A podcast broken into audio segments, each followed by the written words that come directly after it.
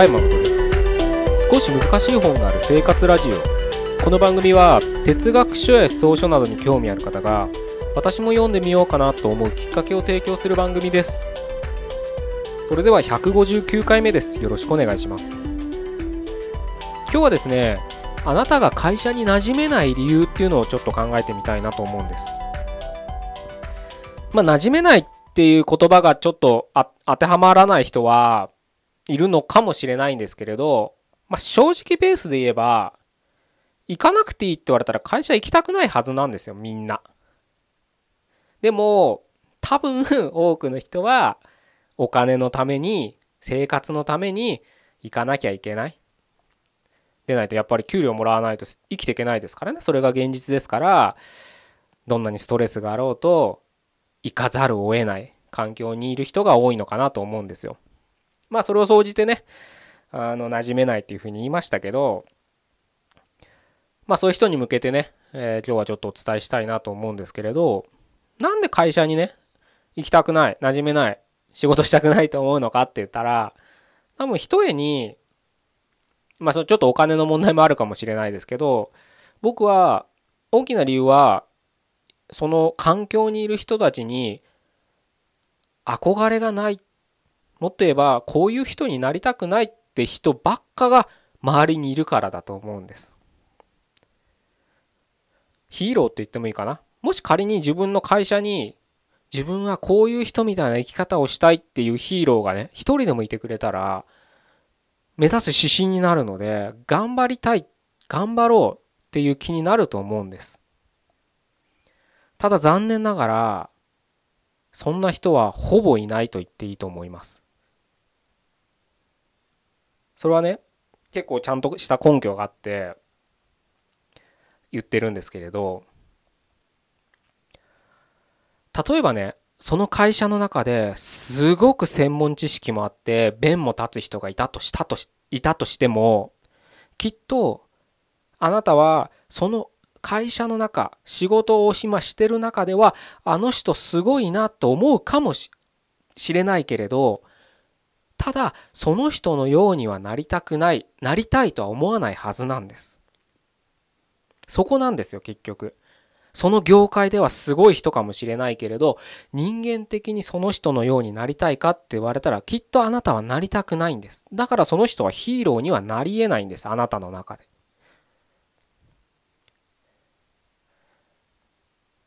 でね僕は今その会社の中でその業界の中ではすごい人っって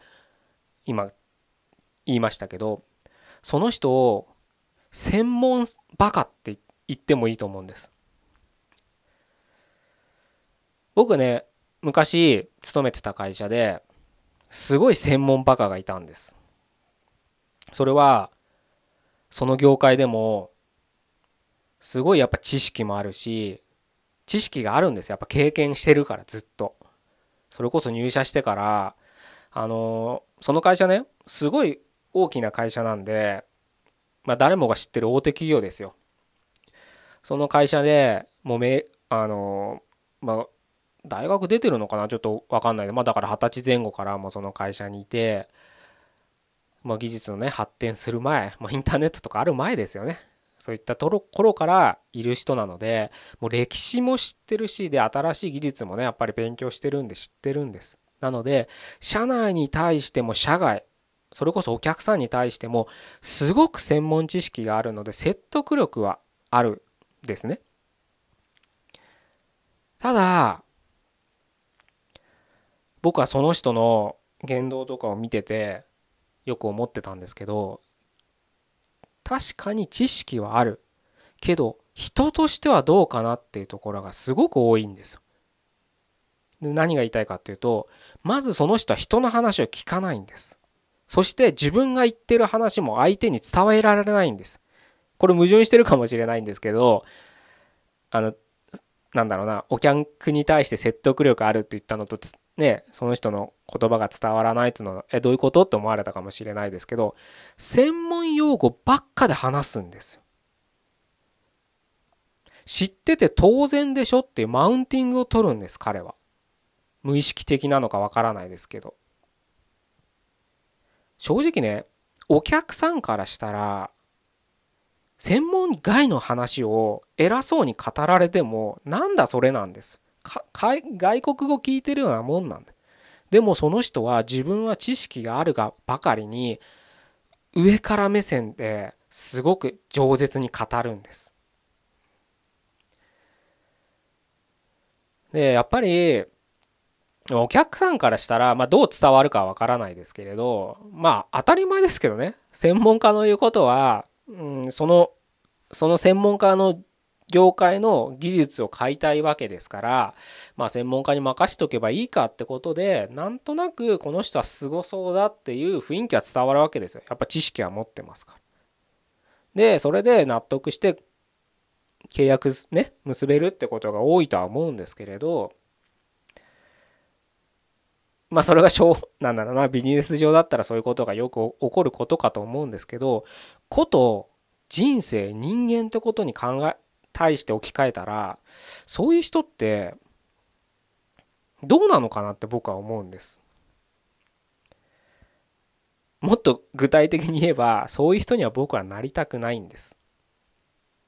なぜならその会社をその業界を出たらその人は専門から専門バカから専門がなくなるからただのバカなんですよ。まず人の話を聞かないんです。そして自分の持ってる知識だけで喋るんですそんな人とコミュニケーション取れないですよ動物みたいなもんですよ我々からしたら果たしてその人はもう多分ねそのその会社ね大きな会社だったんで役職定年っていうのがあるんですよ普通だ今ね60とか65が定年ですけどその会社ね役職定年っていうのがあるので多分55、6でまず役職を定年するんですよ。でそうなるとね大体みんなあの役職が下がるから同じ職場にはいたくないわけですよね。なのでいろんなグループ会社それこそ天下りってやつですよ。もう本当大きい会社なのであのグループ会社いっぱいあるわけです。だからポストはいっぱいあるわけです。なのでどんどんどんどんそれと天下って最後65ぐらいまで流れに流れていくんでしょうけどそういう人は。なのでまああとね10年ぐらいはその業界でその自分の培った技術を武器にね活動できるとは思うんですけどじゃあその65以降ですよどうなるのかってとこですよね。でそれはその人の人生なので何とも言えないあの僕らがねとやかく言う必要はないんですけれどそういう人生を見てる後輩である我々はあの人のようになりたくないなっていうのがやっぱどこかしらあるんですよ。明確に言葉にできなくても。だから何かヒーローっていうものが自分の指針っていうものが組織会社によ会社の中にいては見つけられないから生きがいやりがいがわからないわからないとか見つけられないんですよ。それはねどんな業界でもそうですよ。なぜなら今はもう専門化されすぎてますから。至る所でその専門家の知識専門的な知識をスキルを高めることがいいことだってことふうにずっと時代は流れてきてましたからまあそれが悪いとは言わないんですけれどそういった業種だ業種というかねそういった世の中ですからまあそういう人だらけなんです。もうそろそろ僕らはそれでうまくいかない人生がねっていうのをどことなくみんなわかるわんです。気づくんです。だから会社に馴染めないんですよ。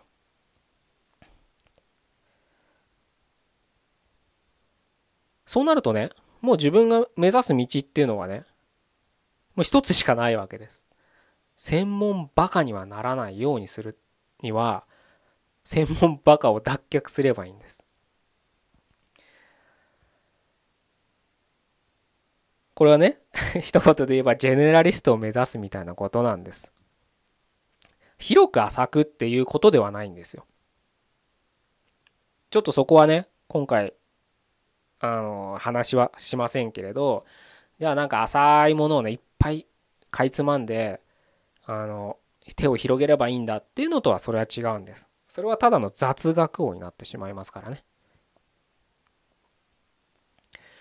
あの当たり前ですけど人間有限時間は人間あの有限ですから専門的なものを1個伸ばそうとしたらそれだけで人生終わってしまうんです。全てのものに関して専門性を持とうっていうのは神でしか成し得ない術です。技です。なのでもし仮にねさっき言った専門バカと同じようになりたいんであればやっぱりその会社で彼のように専門技術を学ぶしかないんです。そうすると彼と同等の会話ができるのかもしれないけど別にそれは目指したくないですよね。なぜならその先は彼と同じような人生をたどるわけですから。そうではなく我々はもっと自分のより良い人生を目指す時に彼のにはなりたくないっていうふうに思ってしまってるからこそ会社に馴染めないわけですから自分なりにじゃあより良い生徒は何だ？自分はどうしたらいいんだってところを考えなきゃいけない。ここなんです。じゃあそのために何が必要なのかっていうところがまあ僕がずっとお伝えしてる知識とか教養とかそういったところなんですよね。そういったもう技術って言っていいんですよ。ノウハウって言っていいんです。得って言ってもいいんですけどね。それを本当だったら学生時代にやっぱ学べたらすごく幸せなことだと思うんです。あまあ実は別にそれは学生で終わることじゃないんですよ。人生通してそういったことは学び続けなきゃいけないんですけどやっぱ学生で時間があるじゃないですか。なのでそういった時間がある時にそういったことに触れられる時間っていうのはね、あの持てるっていうのはすごく幸せなことなので、あのできる人がいたらすればいいんですけれどまあただね幸か不幸か幸か不幸か不幸なのかな？そういったのに触れないで大人になってしまって生地社会に出て5年10年20年勤めてしまってあれなんか自分の道このままじゃ嫌だなって思ったらもうね時間は戻せないんでしょうがない。なので今から始めればいいんです。僕はそういうタイプでしたから。社会になってからやっぱ学び社会人になってから学び始めたんですねその技術を。そうした時に、まあ、前回もお伝えしたかもしれないですけど僕がよく言う外からの視点っていうのもやっぱり専門的な中にいたら見えないんです。そこの会社にずっといてなんで自分がそのなんか生きづらい世の中なんだろう会社って嫌なんだろうと思うとその中にいたら見えないんです。外に出るから彼のその専門バカ性が 見えたりするんです。もうこれからの時代専門バカっていうのは求められないはずです。なぜならもう専門っていうのは変な話技術によって補えるような形になってきてますのでもう今 Google さんがね何でも聞い教えてくれるわけじゃないですか。ねなのでそれをねどんどん蓄えてもちろんそれを自分の中で体系立ててるのがでそれでちゃんとね喋れるのが専門バカなのかもしれないですけど専門になればなるほど専門外の人の気持ちがわからないから自分の言葉だけで喋ってディスコミュニケーションが起きてるのがこの現実ですから。もう人間というねものがいらなくなるんですコンピューターの方がだって多分翻訳能力とか高いですから伝わる言葉で伝えてくれると思いますよ。感情とかないですからコンピューター。人間感情があるからね。なんでこいつバカなんだこんなこともわかんねえんだみたいな対応にするんですよ人間は。不思議とね。なのでね、ぜひね、こんなね、ポッドキャストを聞いてくださってるね、稀有なあなたですから、専門バカっていうのは、きっとあなたの目指す道じゃないのかなというふうに僕は考えているので今日はこういう話をさせていただきました。まあ僕はねあのそういった道が正しいと思ってあの日々の指針としてますので、まあ、もしねそれに少しでもねなんとなくそんな気がするなんていうふうに思っていただける人であれば自分なりにねあ山本こんなこと言ってたからっていうのをねあの見つけていただくでもよしまあ僕はちょっとねなかなかうん、なんだろうな、不特定多数というか、一般に対しては募集はしませんけれど、あのそういったところをね一緒に学びましょうみたいなサークルは、えー、内部ではやってるので、まあ、そういった方にはねちょっとご案内したいなというふうに、まあ、新しいサービスとかあったらご案内したいなと思ってますので是非ね興味ある方がいらっしゃったら参加していただければなというふうに思います。じゃあ今日は以上で終わりたいと思います。159回目でした。ここまでどうもありがとうございました。